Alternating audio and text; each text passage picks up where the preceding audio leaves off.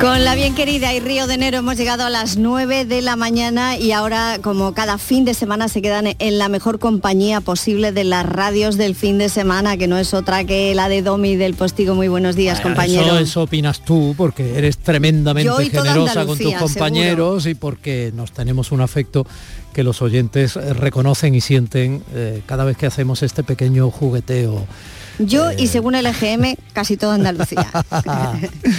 bueno, muchísimas gracias por recordarlo. Eso es una responsabilidad enorme, pero es una alegría, sí. Una alegría como la de escucharte, Marga. Una alegría enorme, de verdad, enorme. Que pases una muy buena mañana. Te seguimos, compañero. Un abrazo. Un abrazo muy grande, muy grande. Ya sabes, cualquier cosa que ocurra, ventanas abiertas de Días de Andalucía. Un besito. Por supuesto. Y ya saben que eh, les hablo con el mar de fondo, que te hablo con el mar de fondo, como cada mañana, desde este estudio de Canal Sur en Málaga. Gracias en parte a que mi compañera Irene López Fenoy está abriendo todas las conexiones para que nos sientas desde aquí, ella desde el centro de producción de Canal Sur Radio en Sevilla. Gracias a que mi compañera María Chamorro anda también soñando con este mar que yo tengo exactamente aquí al lado eh, en la producción de este programa, gracias a que mi compañero José Manuel Zapico está intentando evitar que ese oleaje que suena de fondo no acabe escacharrando, como decía popularmente, todas las teclillas y las conexiones para que él pueda realizar con éxito, como suele ser habitual, esta nueva edición de sábado 29 de enero de 2022 de nuestros días de en la radio público con la radio pública de Andalucía. Bueno, pero yo en realidad también te hablo como cada día de mi vida, aunque con el mar de fondo, aunque te haya hablado y haya vivido en otras ciudades donde este mar no existía, ¿no? Pero da igual, yo siempre hablo con el mar de fondo. Porque como canta Soel López en esta canción que viene ahora, trae cuenta soñar con la playa. Yo soñaba cada día poder alcanzar la playa está tan cerca casi ya la puedo leer y espero cada vez más próximo al final. Ya puedo sentir tierra seca tras la arena mojada y no me da la gana de pensar que nada es para siempre si esta canción se acaba. Que acaba el mundo para es que me gusta oírla de fondo. Ayer miraba una película con mi niño mayor sobre el periodo entre guerras en el año en que Hitler, eh, estamos en los años 30, ¿no? El año en que Hitler pedía los sudetes antes de invadir la antigua Checoslovaquia, como presunta condición para no ponerse a invadir, como el loco que era media Europa. Y se reunió en Múnich con el primer ministro británico Chamberlain, un lord ya anciano que moriría un año después dando paso a Churchill. Eh, lord anciano que intentaba impedir la guerra, con la que amenazaba aquel hombrecillo peligroso cuya patita empezaba a parecer ya la garra de un monstruo. Cuando terminamos de ver la película Mi Niño y yo, llegó la hora del informativo y la consiguiente ronda COVID por comunidades y por países, que ya nos suena a todos a eco y a hueco por lo mal que explicamos demasiadas veces las cosas, por lo poco que contextualizamos las cifras y por las discordancias entre epidemiólogos y gobernantes a la hora de actuar, o decir cómo se debe actuar, e incluso por discordancias entre ambos entre sí, o micronaciones del virus aparte. Tras la ronda COVID o después, no sé si ahora la ponen antes los titulares de los telediarios, lo ponen después de lo de Rusia, comenzó la ronda de corresponsales sobre la tensión en la frontera de Ucrania, en la de Europa, Estados Unidos, con China de fondo y sus juegos inminentes, olímpicos y no olímpicos, en la frontera de ese no sitio, en definitiva, donde podría terminar medio mundo, eso que ahora llaman la guerra híbrida. Mi niño y yo, mirando la tele, nos sentíamos como dos enanitos aterrados en medio de una no lucha de gigantes. Lucha de gigantes convierte el aire en gas natural. Un duelo salvaje advierte lo cerca que ando de entrar en un mundo descomunal la tentación de comparar con el presente las situaciones históricas suele olvidar la necesaria y complejísima inmersión que desde mi humildísimo punto de vista se debe intentar hacer en los contextos del periodo comparado con el actual. No se trata solo de observar los elementos comunes, sino en qué contexto social y cultural suceden. Ya sé que hay guerras en el mundo todavía. Y, por ejemplo, que la de los Balcanes, para quienes tenemos la edad necesaria para recordarlo, ocurrió en los años 90 ante nuestras narices europeas y fue el horror, como repetiría aquel comandante Kursk del corazón de las tinieblas de Conrad o del Apocalipsis Now de Coppola, aún sin saber que el horror también lo era él. Y parece que hace poco de aquellas guerras, pero aunque el ser humano gusta de ser tentado y caer repetidamente, primero en el estropicio de sus pasiones y con la edad en el de sus intereses más primarios, y en cualquier época, sin embargo, conviene tener en cuenta que cada revolución industrial, cada transformación evolutiva, como ahora la globalización de las comunicaciones y los capitales o la liquidez de las certezas y de los pilares del conocimiento, influyen en el desarrollo de la personalidad de los individuos.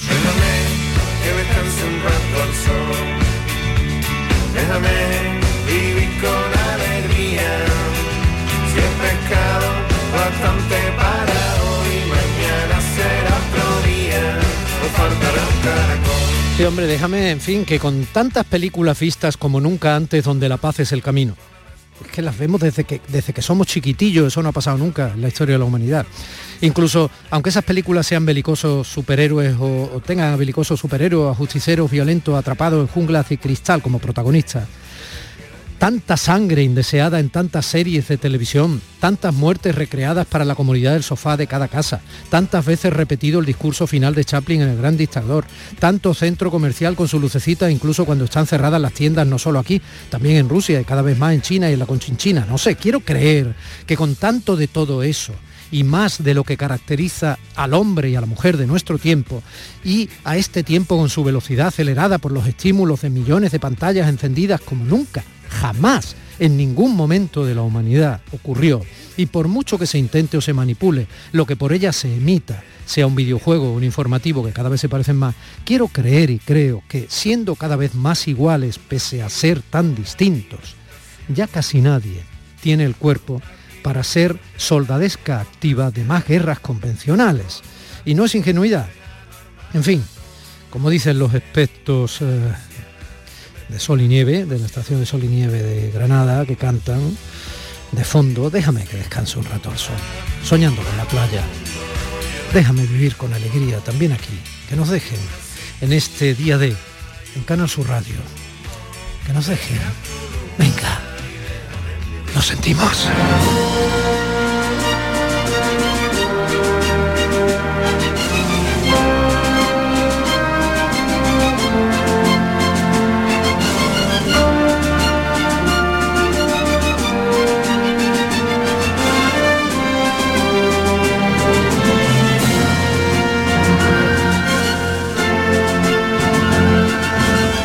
Ya hablaremos en su momento de la economía del gas y de lo que a veces las guerras traen consigo. O las no guerras, sean frías o calientes eh, a golpe de fuego lento en la cocina de gas natural. Y nosotros estamos en nuestra inflación, que nos ha pillado desprevenidos. Y estamos en la subida del IPC, que no sabíamos que se iba a producir y iba a ser sostenida con esto de la electricidad y el gas precisamente. Y eso que el gas no estaba todavía amenazado por eh, lo que está ocurriendo en Ucrania, ¿no? al menos en parte de Europa sobre todo. Bueno, ¿y ahora qué? Nuestros economistas de guardia, tal y como teníamos pendiente, analizarán desde sus opiniones ideológicas confrontadas, pero igual valía profesional y académica, en qué pantalla estamos ahora en nuestro país, con una inflación y una subida de precios que no esperaba nadie para salir de la crisis de la pandemia, y ese 5% que sí que es verdad que ha subido el PIB, pero que no es el 6,5% que decía el gobierno que iba a subir. Con todo eso, Comenzamos. En Canal Sur Radio, Días de Andalucía, con Domi del Postigo.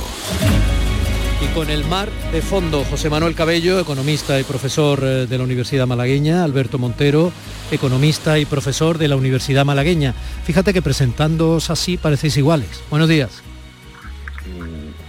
pues, si nos vieran parecía es difícil es difícil confundirse así que eh, él es alto y guapo y yo soy alto y guapo ahí está ¿qué te esperabas eh, José Manuel?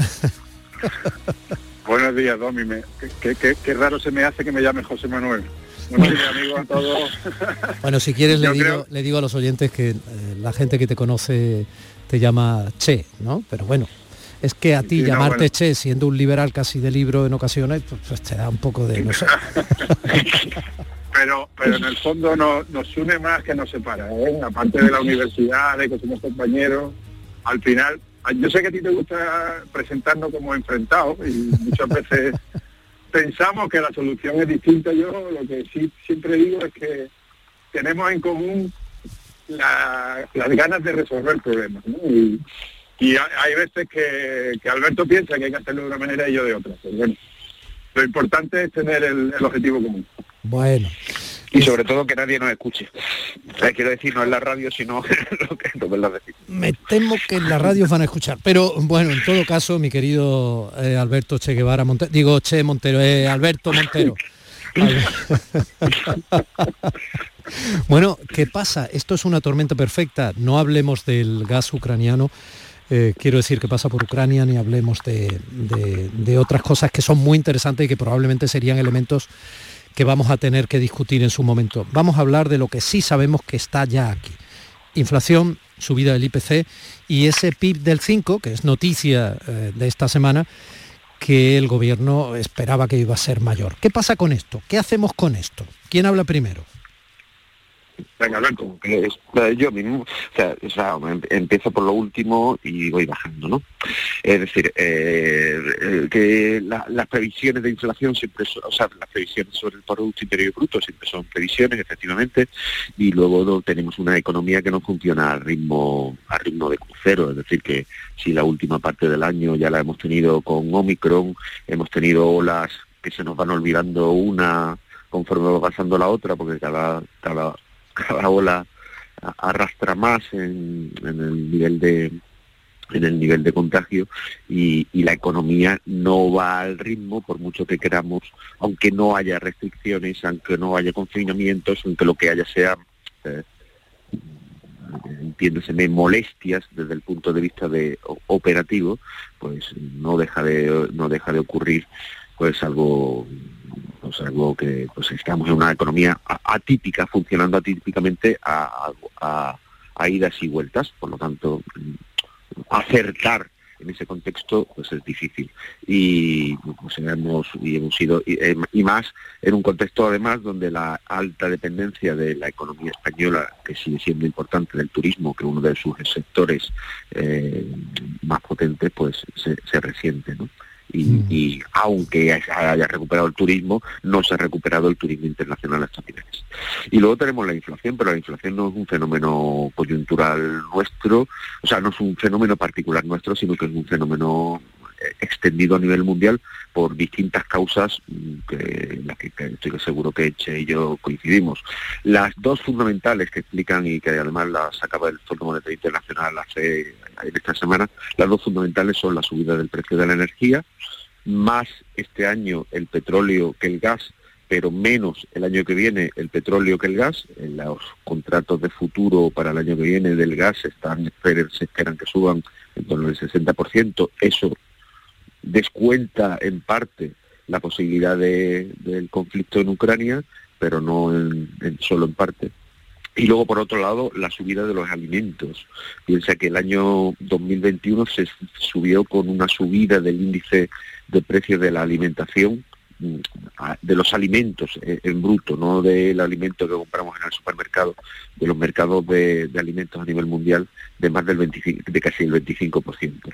Eso explica prácticamente el 80, el entre el 85 y el 90% de la inflación en, en el conjunto de Europa. Hmm, Recordemos que la inflación en definitiva es que con el mismo dinero con el que yo obtenía antes más cosas, ahora obtengo menos, ¿no? Para enterarme, el dinero vale menos, ¿no? Para, para Eso es. dejarlo claro y para que los oyentes entiendan cómo les está afectando todo esto, que lo saben es. perfectamente, porque que lo- los precios que los precios de todas las cosas que- de la mayor parte de las cosas que pueden comprar se han vuelto más caros y, y sus salarios no han crecido en el mismo nivel Claro, eh, hemos sabido también los datos de la EPA que confirmaban la tendencia eh, de cuánto se ha empleado en este último año de, de los datos anteriores, ¿no? oficiales de- del- del empleo. ¿no?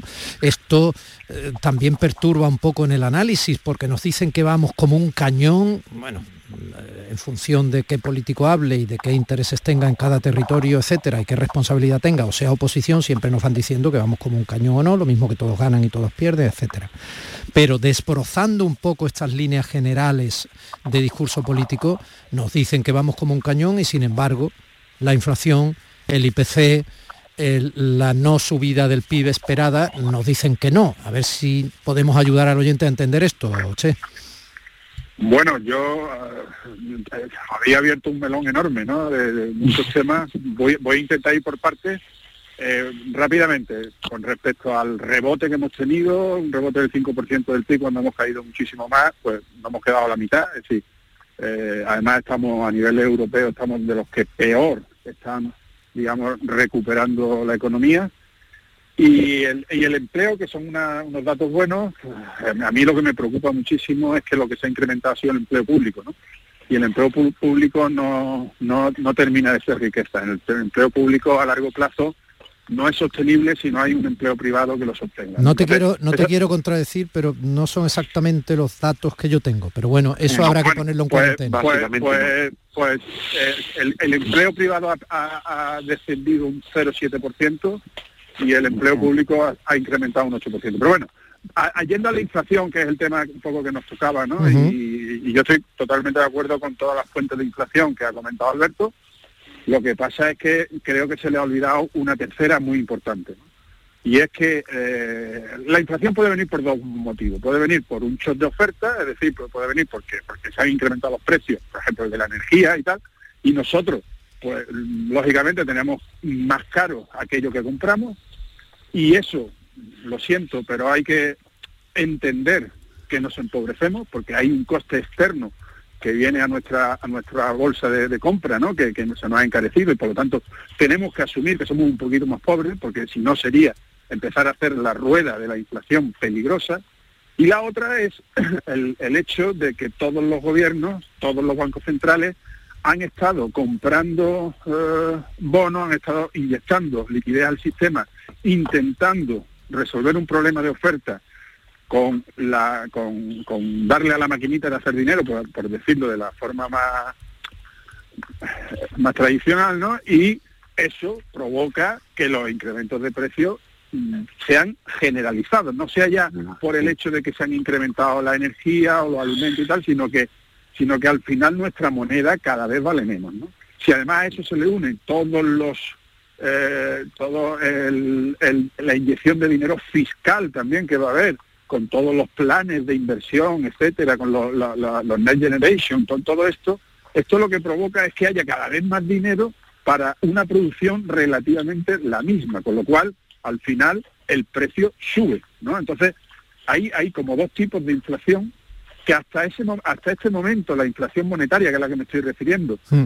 se ha escondido en la bolsa, que se ha disparado, se ha escondido en la vivienda, que se ha disparado, que se ha escondido en los bonos, que se han disparado que, por cierto, recuerdo que esto hace que perjudica a las personas que no tienen esos, esos bienes, que no, es, no, no, no pueden acceder a, a la bolsa, que no pueden acceder a una vivienda, etcétera, porque cada vez se le hace más caro. Para ellos la inflación es terrible porque no acceden a los bienes de inversión y los bienes de consumo cada vez son más caros. Y sin embargo, aquellas personas que sí tienen esos bienes de inversión cada vez son más ricos porque cada vez valen más, cada vez lo pueden poner como eh, colateral para, para pedir préstamos, para seguir enriqueciéndose, etcétera. Es decir, que esa política monetaria expansiva, que en un momento determinado puede tener una razón de ser, cuando se lleva a, eh, continuamente, porque llevamos haciéndolo desde el 2008, pues al final lo que está produciendo, y cuando tú has dicho en la entradilla de Domi, que era una inflación inesperada, nosotros algunos lo veníamos diciendo desde hace tiempo que va que iba a venir que iba a venir y efectivamente ha venido hmm. bueno al menos de ella no nos habían hablado a quienes de pronto la estamos soportando no no eh, es más es que no, solo es que no, nos habían hablado sino que no es que no es mm, el, el no es la consecuencia la causa de la inflación actual. Fíjate que ni siquiera no es la consecuencia de la, de la causa de la inflación actual que la presidenta del Banco Central Europeo, ante la posibilidad de que para hacer frente a la inflación se suban los tipos de interés, que es el instrumento monetario, es el instrumento que normalmente se utiliza para si hay un recalentamiento de la economía que presiona los precios, yo subo los tipos de interés para que a la gente le cueste más dinero pedir préstamos para seguir comprando cosas, para que eh, para, para tratar de, enfriar la economía. La presidenta del Banco Central Europeo estas semanas también ha vuelto a decir lo mismo. No estamos en la misma situación que Estados Unidos, donde podría afectar parte del análisis que estaba haciendo que le podría estar haciendo Che, en Europa estamos en una situación completamente distinta. Y subir en este momento los tipos de interés y no mantener los estímulos monetarios es más peligroso para el crecimiento, según ella, que creo que tiene bastante más información que Che y juntos, e incluso que tú, que dejar mantener la política, mantener una política monetaria expansiva. Porque el problema, aunque, aunque efectivamente no, no cuestiono que exista una inflación monetaria, en este momento en Europa, ni en España, el problema no es de inflación monetaria, es de que, eh, de que tenemos las cadenas de valor globales rotas, es decir, que lo que antes llegaba de forma fluida desde China y hacía que gran parte de los productos que comprábamos fueran más baratos porque venían la otra parte del mundo producidos en condiciones, pues de saber cómo, pues esas cadenas de valor están rotas. De que tienes problemas en la logística internacional marítima, con tengo que recordar pues, todo el problema que hay con el, el acceso y las, las dificultades incluso para que el transporte de contenedores que se hacía antes con total fluidez ahora se pueda producir entre países. Que tenemos eh, una fuerte demanda represada de gente que ha podido ahorrar, no todo el mundo, pero sí gente que ha podido ahorrar y que quiere comprar bienes y servicios y productos. Solo hay que pasarse por las calles de Málaga para ver el nivel de, de gente que está haciendo obras y reformas en sus casas. y la cantidad de la cantidad de hipotecas que se están haciendo y vendiendo, ¿no? y a qué precio se está poniendo de nuevo la vivienda, El, año 2020 y el año 2021 se cerraron con niveles de ahorro históricos en la historia de este país. Y ese ahorro histórico, que en algunos casos llegó a los 80 mil millones de euros, está ahí pendiente de salir. Y no es un ahorro que la gente haya hecho porque ha comprado bonos o porque no no. Insisto que, que, parte que el análisis de, de, Che tiene sentido en otros lugares y en otros momentos pero no, no tiene sentido en nuestro caso donde el problema es de tensión de la demanda sobre un sobre una oferta que todavía no se ha recuperado completamente. Profesor Cabello que no tiene, que no tiene sentido su análisis no, no, no, no, no tiene sentido su análisis aquí y ahora, en, otros sitios y en otro, y, e incluso ahora y en otro momento también. Aquí y ahora. Eh, Alberto, en, este, en Estados Unidos, por supuestísimo que se está dando, es decir, la, la inflación subyacente en Estados Unidos está por encima del 5%, aquí todavía no está, es verdad que aquí todavía no estamos en los, niveles de Estados Unidos. ¿Qué, es, la, ¿Qué es la inflación subyacente? La inflación subyacente es la que elimina de la inflación la parte más volátil, que es la energía y los alimentos, ¿no? Que bueno, que, que, también hace un poco trampa en el solitario, pero bueno, no, no vamos a entrar en ello. Allí está por encima del 5%, aquí todavía no, pero es cierto que allí se han hecho unos planes de inversión tremendos, no se ha repartido dinero a la población. En Estados Unidos, en el país liberal, se ha repartido dinero a la población. yo, tengo un alumno, yo tengo un alumno que me enseñaba los cheques por haber estado allí un año trabajando, que se había venido aquí y sigue recibiendo los cheques del Tesoro de Estados Unidos con 1.200 dólares cada X tiempo. Es decir, están inundando de bueno, pues tú no, tú no, se, lo, tú no se lo notifiques al Tesoro americano. No, no, esos cuellos, esos cuellos de botella que, que, que está planteando Alberto y que es cierto que se están produciendo, lo que hay que pensar es por qué se producen también, ¿no? Porque porque además lo que tú estás diciendo de que ese ahorro eh, embolsado que hay en la, en la población lo que te está diciendo es que no hace falta tampoco eso Bueno, ¿y tú, lo, tú, lo, tú lo has pensado? ¿Tú lo has pensado, no, no, hace falta, no hace falta, eh, che, no hace falta para el que ha podido ahorrar.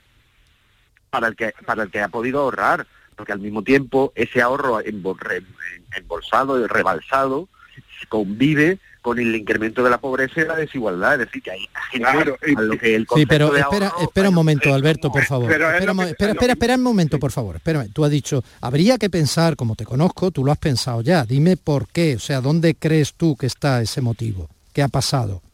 ¿De qué? No, a, a, a, Ah, vale. Me, he perdido. Claro, tú has dicho, habría que pensar por qué se produce, este, por qué, o sea, no me digas... Ah, ah, ah, sí, sí, sí, sí, no, es que es lo que, es verdad, ¿no? O sea, los cuellos de botella que está viendo. Sí, ¿por qué? tú lo tienes, tú lo tienes analizado, ¿por qué? El incremento de precios de, la energía, etcétera. ¿Por qué se produce? Pues mira, se produce entre otras cosas porque están la oferta y la demanda están totalmente desajustadas. ¿Por qué están desajustadas? Porque ha habido una, hay una demanda excesiva para la producción que estamos haciendo, esa demanda excesiva viene de haberle dado de la maquinita de hacer dinero, por un lado, ¿de acuerdo? Y por otro lado, y por, lo tanto, ¿qué es lo que queremos? Tenemos gente queriendo consumir algo que no se ha producido. ¿Qué ocurre? Pues que si algo que no se ha producido, lo que la gente lo quiere consumir, lo que hace es incrementar el precio de los bienes. Eso está claro. Y por otro lado, en el tema de la energía, y en Europa en concreto, tenemos un problema. Y tenemos un problema de que queremos eh, hacer la transición ecológica demasiado rápido, con lo cual... Que hay que, que hay que hacerla, que hay que hacerla. Pero hay que hacerla bien, Domi. Lo que no se puede es dar pasos en, el vacío. Entonces, lo que, y al final, ¿qué, qué, ocurre? Que, al final la Unión Europea declara la energía nuclear e incluso el gas como eh, energía sostenible. ¿Por qué? Porque necesita, hasta que no tengamos la tecnología suficiente para que mm. todo sea renovable, necesita de un apoyo que sea estable. Entonces, claro, si nosotros nos quedamos sin el carbón, sin la nuclear, nos, nos fiamos solo del gas y el gas viene de Rusia, pues fíjate tú el plan que tenemos y el plan energético que tenemos y el incremento de costes que nos puede suponer, por ejemplo, la, la probable, esperemos que no, guerra en, Ucrania. Sí, esto es muy complejo, pero seguimos sin hacer las cosas bien porque sin carbón y sin gas nos vamos a quedar de todas maneras y sin petróleo.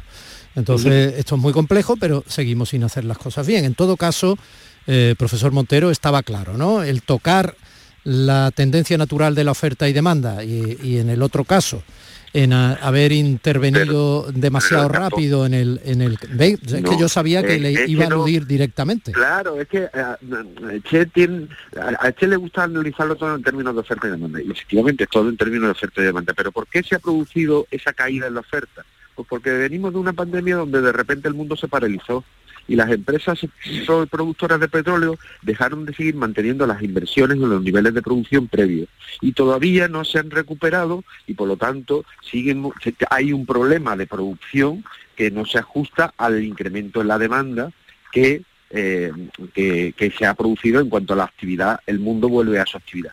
Pero no es un problema de desajuste entre la oferta y la demanda, o sea, es un problema de desajuste entre la oferta y la demanda que tiene una causa detrás, y es la reacción normal de las empresas productoras ante la, parada, no, no nuevamente el, que haya mucho dinero dando vueltas en el mundo, no, el que sea un mundo que estaba funcionando más, más o menos en términos ajustados entre la oferta y la demanda de petróleo y, de gas, eh, no renovables, pues la pandemia provoca el desequilibrio también ahí y, como consecuencia de eso. Y luego sí que estoy completamente de acuerdo en lo que en, la segunda parte del, diagnóstico de, Che, es decir, eh, el tránsito acelerado sin fuentes alternativas que permitan cubrir el periodo el periodo de, conversión de todo en renovable hace que haya que pensar en soluciones que a veces pueden ser problemáticas nuevamente, ¿no? Lo de la nuclear,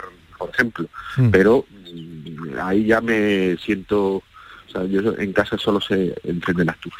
Oye, y en medio de todo esto, y no es por provocar, ¿eh? en medio de todo esto, eh, y no va y esto no va directamente a ti Alberto ¿eh? por digamos representar un poco mucho más el entorno de la izquierda frente al pensamiento más liberal del profesor Cabello en medio de todo esto eh, teníamos que estar peleándonos por si se consensúa definitivamente o no la reforma laboral pues yo creo que nunca, eh, fíjate, eh, yo creo que no. Es decir, a mí me parece que es una reforma laboral que no es reforma, sino que es consolidación de cosas que venían funcionando y avance hacia problemas para resolver avances, ¿eh? no, no resolución de problemas que son estructurales para la, para la, de la economía española, sobre todo la elevadísima tasa de temporalidad, producto de que la mayor parte del uso de los contratos temporales son son fraudulentos y me parece que esto que era un pasito hacia adelante en el que todo el mundo debería estar de acuerdo, sobre todo no se entiende pues el que Esquerra ahora comparta las mismas posiciones que el PNV.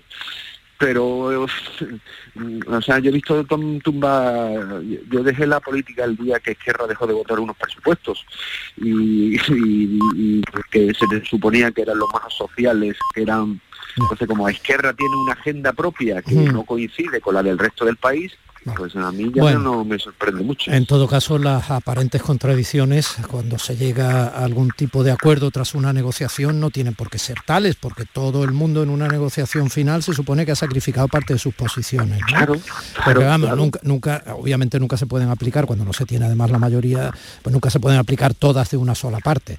En todo caso, hay contradicciones mayores. Todavía algunos que creíamos que la izquierda eh, era por definición mm, totalmente no nacionalista, pues todavía nos sorprendemos viendo que haya partidos claramente nacionalistas, eso le acerca más al PNV, a Esquerra, y sin embargo levanten las banderas de la izquierda y muchas cosas más. Bueno, en todo caso... Y, un poquito más, Domi, permíteme, y un poquito más. Y además que estos partidos nacionalistas, cuando, por ejemplo, la Comunidad de Madrid eh, reduce los impuestos en determinados conceptos, salta y dice, no, eso no puede ser porque eso hace dumping fiscal tal y cual. Es decir, aquellos independentistas que no están dispuestos a que se ejerza la autonomía, que por cierto es una gran, un gran activo de España, las autonomías que nos permitan que cada comunidad ponga los impuestos que considere oportuno, que le dé los servicios a la población que considere oportuno y que la gente valore la posibilidad de vivir en un lado o vivir en otro y que al final incluso vote con los pies. Es decir, para mí que la autonomía es básico en y además en, una, en, una idea liberal, resulta que los, independentistas que apoyan a la izquierda en esa contradicción que tú dices, o la, o la izquierda que se, se deja apoyar por los independentistas, después cuando no, ni siquiera permite que algunos, eh, que algunos gobiernos autónomos decidan por su cuenta un 2% a lo mejor de del tramo de IRPF. Bueno, eh, lo tenemos que dejar aquí. Paradoja, lo tenemos... paradoja tremenda. Bueno, hay muchas más paradojas y todas pueden ser al mismo tiempo matizadas. En todo caso, lo dejamos aquí porque nosotros, mm, obviamente, vosotros un poco más que yo, pero no somos capaces de resolver todas las cuestiones del mundo, ni siquiera las de nuestra tierra, pero sí estamos empeñados en pensarlas.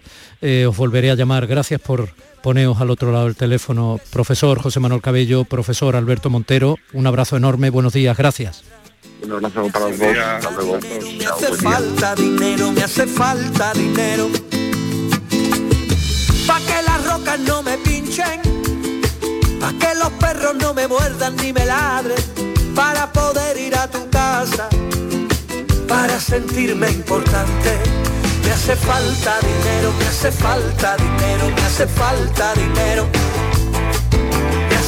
Arrebatados con el arrebato de fondo, hemos llegado a las nueve y media y un par de minutillos más. Por favor, no te vayáis.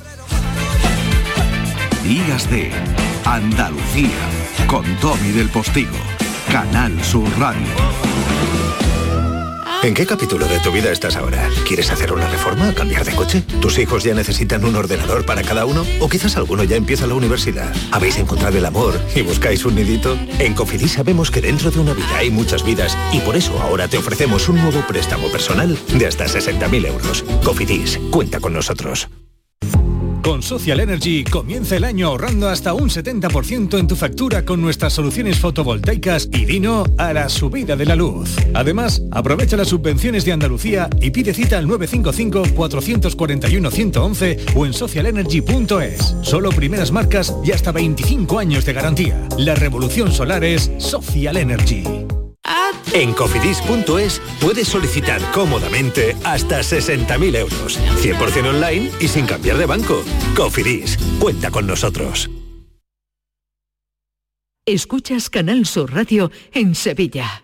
¿Buscas una fibra óptica que te dé más? Telecable Andalucía es tu operador local de confianza. Telecable. Fibra de 300 megasimétricos por solo 14,90 euros al mes y línea ilimitada de 24 gigas por 10,90. Contrata en Telecable Andalucía. Somos punto de venta oficial de Xiaomi. Telecable Andalucía. Conecta con lo que realmente importa. Hola, ¿qué tal? Soy Santi Rodríguez. Estoy aquí para deciros que este próximo domingo, 30 de enero a las 7 de la tarde, voy a estar en el auditorio Nissan Cartuja con mi obra Espíritu, una comedia para morirse de risa. Entra en la web de Auditorio Nissan Cartuja y saca tu entrada. No hace falta que traiga la Ouija, que el espíritu lo pongo yo. ¿Te está afectando la subida de la luz? Claro que sí. Por eso en Insolac Renovables instalamos paneles fotovoltaicos de autoconsumo con los que podrás generar tu propia electricidad. Y ahora, con la subvención del 40% de la Agencia Andaluza de la Energía, lo tienes mucho más fácil. Entra en insolacrenovables.com e infórmate de las ventajas que tiene el autoconsumo. Insolac, expertos en energías renovables desde 2005. Las mañanas del fin de semana son para ti, con Andalucía en la radio, con toda la luz, el talento y la alegría de nuestra tierra, con nuestra historia, cine, flamenco y toda la actualidad del fin de semana.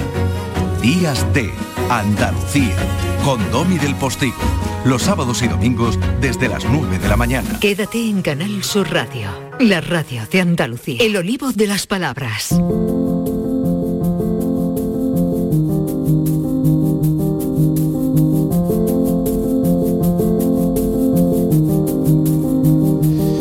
Nada importaban los silencios. Nos bastaba mirarnos y sabernos. Esto es lo que me pasa a mí con Lola Pons. El tedio de las primeras horas de la tarde nada importaba. Estábamos juntos y era suficiente. Cuando ella se fue, todavía lo vi más claro. Aquellas sobremesas sin palabras, aquellas miradas sin proyectos, sin esperar grandes cosas de la vida, eran sencillamente la felicidad. Este trocito de Señora de Rojo sobre fondo gris, la novela que escribió el enorme Miguel Delibes en el año 91, dedicada a su mujer que se le había ido, ¿no? Miguel Delibes que además terminaba quejado de, de cáncer de colon, que lo llevó regular, porque tenemos eh, sus propias palabras cuando decía cómo iba llevando la enfermedad, y que por ejemplo hablaba así de la melancolía. Yo creo que es una situación esta de la melancolía estancada. Eh, se acrecentó cuando desapareció mi mujer y en esas estamos. Cuando me hice novio de, de Ángeles eh, fue la que realmente despertó mi curiosidad, es una de las muchas cosas que le debo. A Delibes se le fue un ángel. A ese Delibes que nació en Valladolid en 1920 y murió en 2010 en, en su misma ciudad, novelista, periodista, bueno, llegó a ser director del norte de Castilla, ¿no? Fue un gran retratista de la España rural, del campo castellano, está en su obra. En fin, el pasado martes día 25 se entregó el Premio Nacional de Periodismo que lleva su nombre y a nosotros nos produjo un enorme orgullo y mucha tranquilidad porque cuando los premios van a las personas que los merecen, quienes eh, queremos creer en la coherencia de la existencia, nos, nos sentimos muy tranquilos, ¿no? Porque pensamos, bueno, algún día el trabajo que cada uno hace será recompensado si personas que lo merecen, como Lola Pons, reciben un premio como este. Lola, buenos días. Hola, buenos días, Domi. Me alegra saludarte. ¿Cómo fue? La entrega fue preciosa, fue en Valladolid el martes pasado, en el Teatro Zorrilla muy bien acompañada de compañeros de la Universidad de Sevilla, de amigos, de familia, de toda la gente de Valladolid que estaba en el teatro.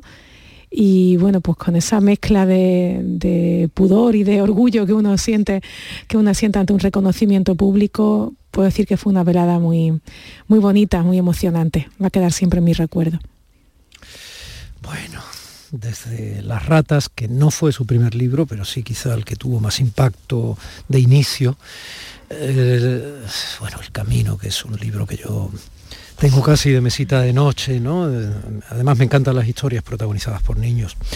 Eh, por supuesto su teatro, como Cinco horas con mar, en fin, bueno, yo hablaba hace un momentito, Señora de Rojo sobre fondo gris, la historia de amor con su mujer, su montón de hijos estupendos, sus desavenencias con el, entonces, con el entonces ministro de Información y Turismo, Manuel Fraga, ¿no? cuando al final decidió dejar el periódico. Eh, no sé, todo esto hacen, y muchas cosas más desde el es un ser excepcional. Bueno, el tiempo que estuvo en Estados Unidos u otros viajes importantes en su vida, eh, cuando estuvo en Checoslovaquia, ¿no? lo que le hizo también mirar el otro lado de lo que sería el muro más tarde, no sé, muchas cosas, ¿no? Eh, todo eso hablan mm, de Delibes y del nivelón que Delibes supuso como notario y hacedor del uso de la lengua castellana. Pero este es el olivo de las palabras y hablamos del habla andaluza. Hmm. Entonces, ¿por qué lo traemos hoy aquí, Lola? Aparte, evidentemente, de tu premio. Bueno, lo traemos para intentar mostrar desde Andalucía la relevancia, la conexión de este escritor con, el retrato lingüístico del español. Él retrata muy bien lingüísticamente a sus personajes, por ejemplo, nombrabas antes El Camino, pues un precioso registro del habla de Castilla. No solo, eh, eh, no solo esa obra, también en otras va poniendo un espejo sobre cómo la gente habla del campo, de la caza, de las tribulaciones cotidianas en una época en la que ya se estaba empezando a dar un divorcio que hoy llamamos la España vaciada, ¿no? ese divorcio entre lo urbano y lo rural y también entre la lengua que hablaba la gente del campo y que ya no era tan parecida a la lengua que se hablaba en las ciudades. ¿no?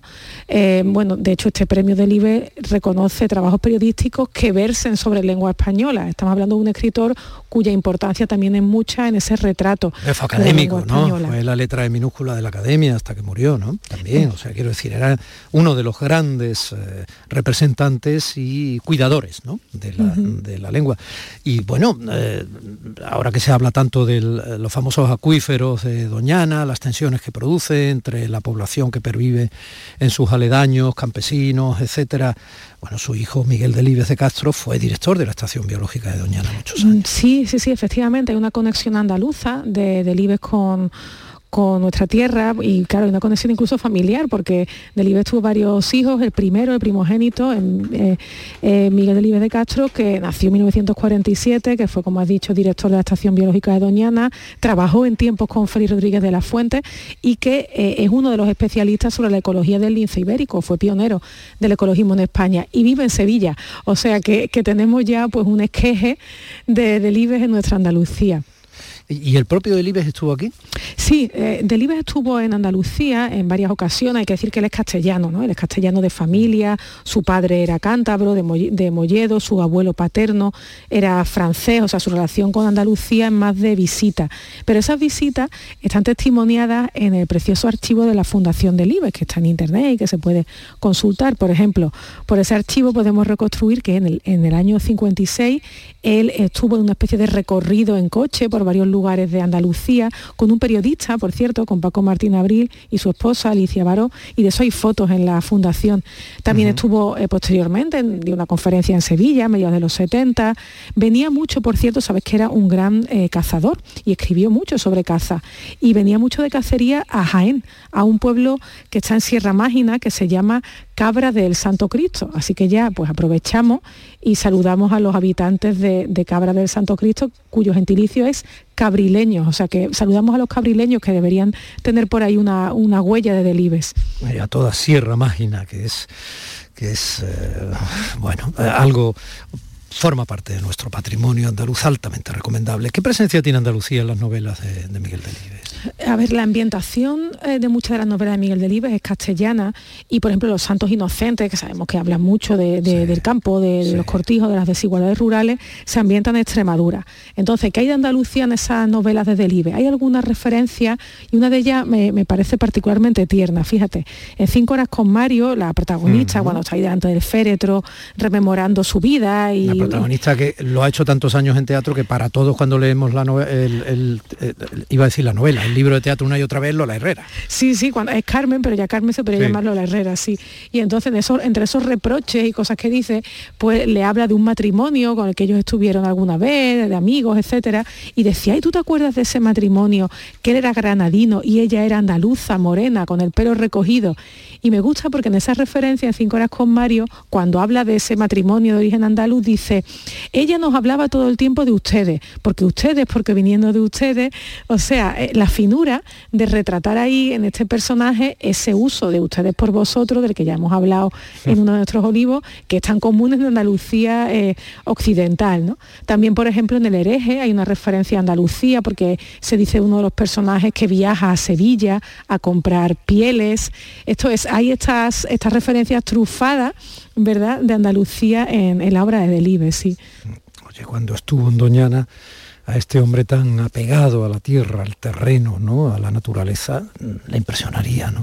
Bueno, le impresionaría muchísimo, imagino. Sabemos que, que al menos dos veces visitó Doñana una eh, con su esposa y otra eh, un año más tarde, en el 74, y también incluso eh, se sabe que tras la muerte de su mujer hay un momento en que decide pasar las vacaciones fuera de su entorno habitual y el lugar en el que se fija es Huelva, en la playa onubense de Matalascaña. Mm. Claro, le impresionó Doñana porque si ya nos impresiona ahora por la Doñana salvaje de los años 70, alguien con tantísima sensibilidad hacia el mundo rural y hacia los animales, le debería causar efectivamente una honda impresión, Mm. Yo hablaba antes de Estados Unidos, eh, por ahí hay una beca y la Universidad de Maryland de por medio, ¿no? Parece ser que en cierto modo también convertía a Andalucía en, su intermediación ¿no? para ir a, Estados Unidos y volver. Claro, Delibes se convierte en una especie de, viajero de Indias, de los que había en el siglo XVI, porque hay momentos en su vida que ya le coge como fobia, manía a los aviones. y eso le pasa a mucha gente. Dice, ya no cojo mm. un avión más, ¿no? O al menos no un transoceánico. Y entonces, pero claro, quería ir a Estados Unidos y para eso no hay otra vía que el barco. Entonces hace ese recorrido de, centro norte de la península al sur, eh, en el año 64 van en coche desde Valladolid hasta Cádiz, esto lo narra él en algunas entrevistas, hacen noche en Cáceres, en Sevilla y en Cádiz, toman un barco, que fíjate qué bonito, tomar un barco en Cádiz que se llama Constitution tomar el nombre de la Constitución como nombre de ese barco en, Cádiz. Así que sí, Andalucía fue también su puerto. Oye, ¿y Andalucía le ha recordado? Tenemos, yo qué sé, una calle del IBES, un instituto, yo qué sé. Sí, pero aquí mm, eh, te doy alguna información y después te voy a dar una queja, me explico. Eh, en Andalucía ha habido, obviamente, reconocimientos a Delibes, ha habido veladas literarias específicas sobre él. Pienso que, por ejemplo, en el 2013 en Ayamonte hubo una edición de esos maratones de lectura que son tan bonitos que se hacen muchas veces sobre el Quijote, pues eh, ese año se dedicó a Miguel Delibes y fueron 12 horas ininterrumpidas de lectura. Y también hay muchas calles del la Biblioteca Municipal de Montequinto se llama Miguel Delibes y hay calles en Camas, en Boyullo, en En Ayamonte, en Estepona, en Marbella, en Laurín el Grande, Motril, Padul, Peligro, ah, Puerto Real. pero no hay una calle en Sevilla, que, mira, que es donde yo hablo.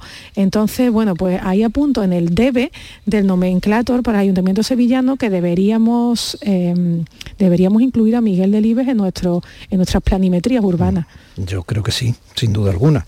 Bueno, de todas maneras, Camas, por ejemplo, está muy cerca, casi Sevilla, ¿no? O, bueno, Ginetal, Castilleja, pero bueno, bueno, sin duda alguna. Oye, ¿y eso y esa relación de Miguel Delibes con, con este hombre, con, con el académico Juan Gil Fernández. Sí, es verdad, tú has dicho antes, Miguel de era la silla en minúscula, porque en la RAE hay silla en mayúscula y minúscula. No hay ninguna, ninguna mayor ni menor importancia por ser mayúscula o minúscula. Él ocupaba la E minúscula.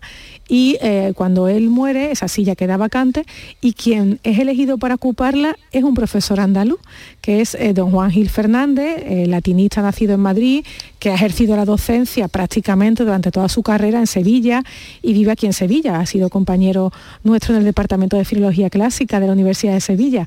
O sea que la E minúscula abrazó a Delibes y Andalucía, sí. Curioso. Bueno, no vamos a irnos con un poema, pero sí con la respuesta que dio cuando le preguntaron si él creía que el lenguaje se empobrecía. ¿Qué dijo? Él dijo, el uso diario empobrece al lenguaje, sí, evidentemente, pero el tiempo lo enriquece tendemos a reducirlo, decía Miguel Delibes, a simplificarlo, nos cuesta armar una frase. Por eso, de este modo, los que hablan mucho tropiezan mucho y los que miden sus palabras se van apartando del problema.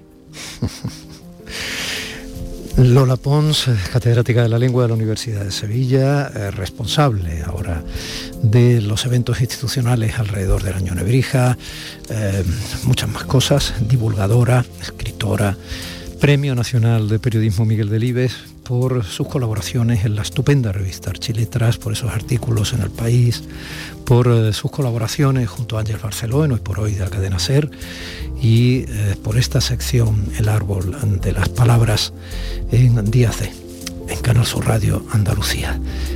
Un honor, señora, un beso. Muchas gracias. La semana que viene nos vemos desde Valencia. Desde Valencia, nos sentimos. Nos sentimos. Con Domi del Postigo. Canal Sur Radio. Ni el challenge del papel higiénico, ni el de la botella. Los retos más difíciles a los que se enfrenta nuestra generación están en la vida real, como el famoso encontrar trabajo challenge o el independizarse challenge. Y aunque para superarlos necesitamos vuestro apoyo, aceptamos el reto. Súmate en aceptamoselreto.com. FAD 916 15 15. Andalucía, verde, sostenible y circular. Nuevos retos medioambientales, tecnológicos, económicos y sociales con el nuevo Proyecto de Ley de Economía Circular de Andalucía. Únete a la Revolución Verde. Consejería de Agricultura, Ganadería, Pesca y Desarrollo Sostenible. Junta de Andalucía. A los que lo hacéis porque os cae bien el vendedor. ¿Qué pasa, Manuel? O porque sabéis que estás echando una mano. O porque le ha tocado a tu amiga. Y si le ha tocado a tu amiga, ¿por qué no te va a tocar a ti? A ver. A todos los que jugáis a la 11, ¡Bien jugado! porque hacéis que miles de personas con discapacidad sean capaces de todo. A todos los que jugáis a la 11, bien jugado. Juega responsablemente y solo si eres mayor de edad. Las respuestas a tus preguntas están en la noche más hermosa. Historia, ciencia, misterio, crecimiento personal. Un programa fascinante para tus noches del fin de semana. La noche más hermosa. Viernes y sábados, desde las 11 de la noche, con Pilar Muriel. Quédate en Canal Sur Radio. La radio de Andalucía. Días de Andalucía con Domi del Postigo. Canal Sur Radio.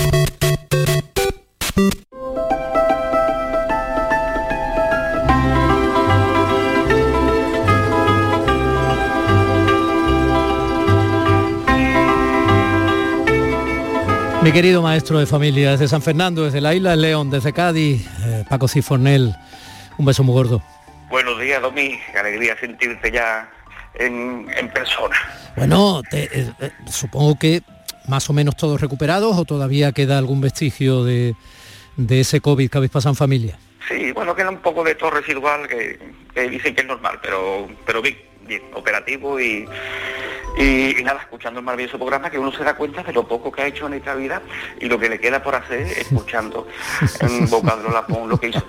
Así que, en fin, seguiremos trabajando. Cuando Sócrates, que era uno de los tíos que más sabía de su tiempo, decía solo sé que no sé nada, eh, estaba haciendo alusión a lo inaprensible que es evidentemente el conocimiento cuando uno empieza a transitar las sendas del aprendizaje, ¿no? Entonces, eh, eso es una maravilla, tener esa humildad que tenía Sócrates, es la mejor definición de que merece mucho la pena no irse de este mundo sin haber aprendido todo lo posible. Y en esa labor está hay gente valiosísima, imprescindible como tú. ¿Cómo te has camelado, cómo te camelado al presidente del Cádiz? Has tirado para casa, ¿eh? Has vuelto muy amarillo. ¿Cómo te has camelado al presidente del Cádiz para que apoye también la candidatura del premio Concordia eh, para los niños y las niñas mm, de nuestro país, eh, Princesa Asturias, en la que llevas tanto tiempo? Pues me costó, me costó, Domi, porque tú sabes que esto es llamada a la puerta, llamada por teléfono, que tengo a media España cogida y, y tenemos un buen amigo común que, que dijo, venga, se lo pedimos Ah, te, y costó, te- costó, te costó, pero lo pillaste con el Cádiz recién ganado. Claro, claro, hombre, eso estaba pensado, eso estaba pensado, Domi, digo, esto hay que sacarlo cuando nos dé una alegría. Así que en el momento que pasó, ahí lo pusimos. Aquí está. Hola, soy Manolo Vizcaíno, presidente del Cádiz Club de Fútbol. Quería unirme a la iniciativa de que a nuestros niños, a nuestras niñas, eh, le den el premio mm, eh, Príncipe de Asturias a la Concordia 2022. Si hay alguien de verdad que ha estado a la altura, si hay alguien de verdad a los que se le ha robado tiempo precioso, todos recordamos cuando éramos niños, si hay alguien de verdad que se ha sabido comportar en todos los sentidos, quizás ha sido el equilibrio de todas han sido el equilibrio de todas las casas, han sido los niños. Así que me uno a esta iniciativa y espero que entre todos lo consigamos. Un abrazo. Anda, ¿te das cuenta? Grande, grande. Además tenemos que hacer, tenemos que hacer una encuesta de todas las grandes personalidades que llevamos en el programa, de los que dicen príncipe, de los que dicen princesa. y yo creo que vamos empatados, ¿eh? Yo creo que alguno incluso en vez de 2022, eh, Manuel Vizcaíno ha dicho bien, en 2021, ahí hay, es muy gracioso, es muy gracioso, ¿no? Sí, es una muy buena persona que está luchando mucho por, por uno de los equipos más simpáticos que tenemos en nuestro país. que- No, por tiene, supuesto, me no tiene la culpa, no tiene la culpa de decir Príncipe de Asturias, porque es verdad que nos cambiaron la nomenclatura después de tantos años que se llamaba mm, Príncipe de Asturias. Entonces, claro, cuando el Príncipe de Asturias pasó a ser el rey, pues en este caso, claro, pues eh, la nominación recayó en, en la actual princesa. Bueno, y mm, la reflexión de Tiza, con ese corazón de Tiza tuyo, ¿no es tuya hoy? Pues no, No, porque sabe que hemos dado muchísimos motivos, ¿verdad? Y cada semana vienen eh, amigos y reflexiones que debemos de, por qué eh, merecen los, nuestros pequeños los, este reconocimiento, ¿verdad, Domi? Y, sentado con mi hija digo, bueno, Carlota, ¿y tú por qué crees que, que merece que tú seas reconocida como tantos otros niños de, este país? Y, nos sentamos y empezó a ponernos su argumento, lo escribí y, salió lo que va a salir, Domi. Carlota Cid. ¿Siete añitos? Siete añitos recién cumplido. Bueno, no, recién cumplido no, ya lleva la mitad de siete. Mm, bueno, ya, ya es mayor, ya es mayor. Sí, pero un poca vergüenza vaya por 22, o sea que, que ya le queda. Carlota Cid. Querido Domi, dice mi maestro que debemos soñar porque lo que uno desea debe luchar por ello. No sé muy bien lo que significa, pero él lo repite una y otra vez.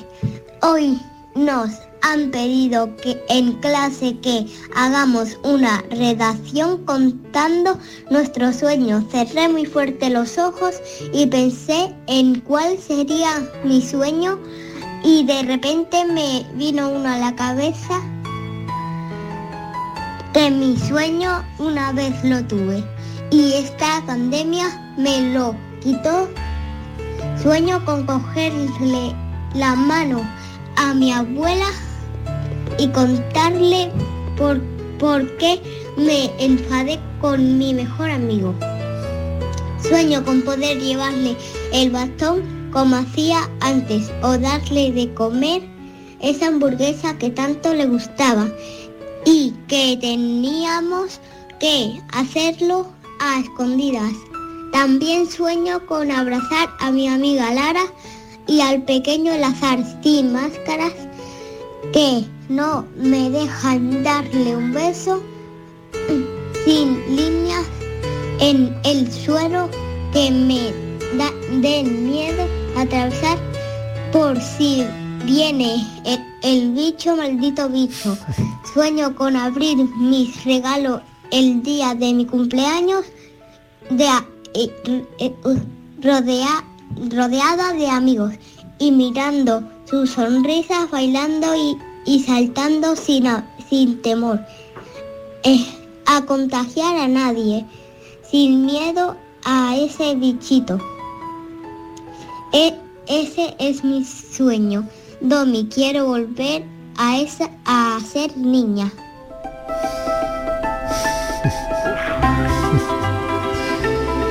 Bueno, tú como padre estarás que no podrás hablar y yo... Mira que lo he escuchado, ¿eh? pero...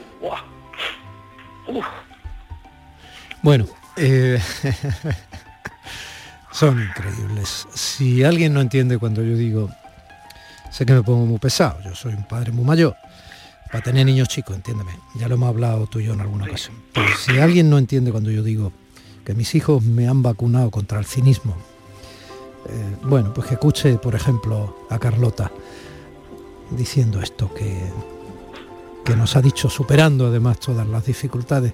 No he querido editarlo ni nada, he querido que salga tal como ella ha ido expresándolo, ¿no? Y superando con sus siete añitos eh, todas esas pequeñas fronteras de la comunicación, ¿no? Para soltar este precioso razonamiento al que no se le puede poner ni una coma. Mm, bueno, Paco, pues semana que viene más, ¿no? cortamos y, nada, y, me quedo con una frase que, de todo lo que hemos, de lo que hemos estado hablando y, grabando y demás, y, el final es completamente suyo, que, dijo que, quería seguir o volver a ser niña, ¿verdad? Y, ya con eso, pues, pues está dicho todo. Y los niños no pueden vivir con mascarillas y con tantas represiones y sin socializar con, con los amiguitos y ojalá muy pronto. Un beso muy grande. Hasta la semana que viene, Paco. Cuídate mucho, doble.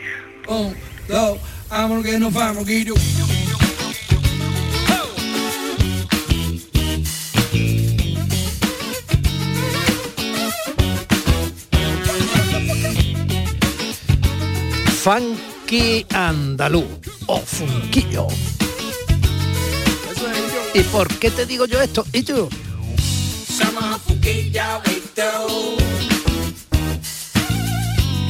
Dime si te gusta este grow. Pues te lo digo, porque nos vamos directamente a las 10 en punto de la mañana. Tendremos el reflejo de lo que nos está sucediendo en el boleto informativo de la hora en punto e inmediatamente después tengo protagonistas, historias, hechos, emociones, risas y reflexiones que compartir contigo. Días de Andalucía con Domi del Postigo, Canal Sur Radio.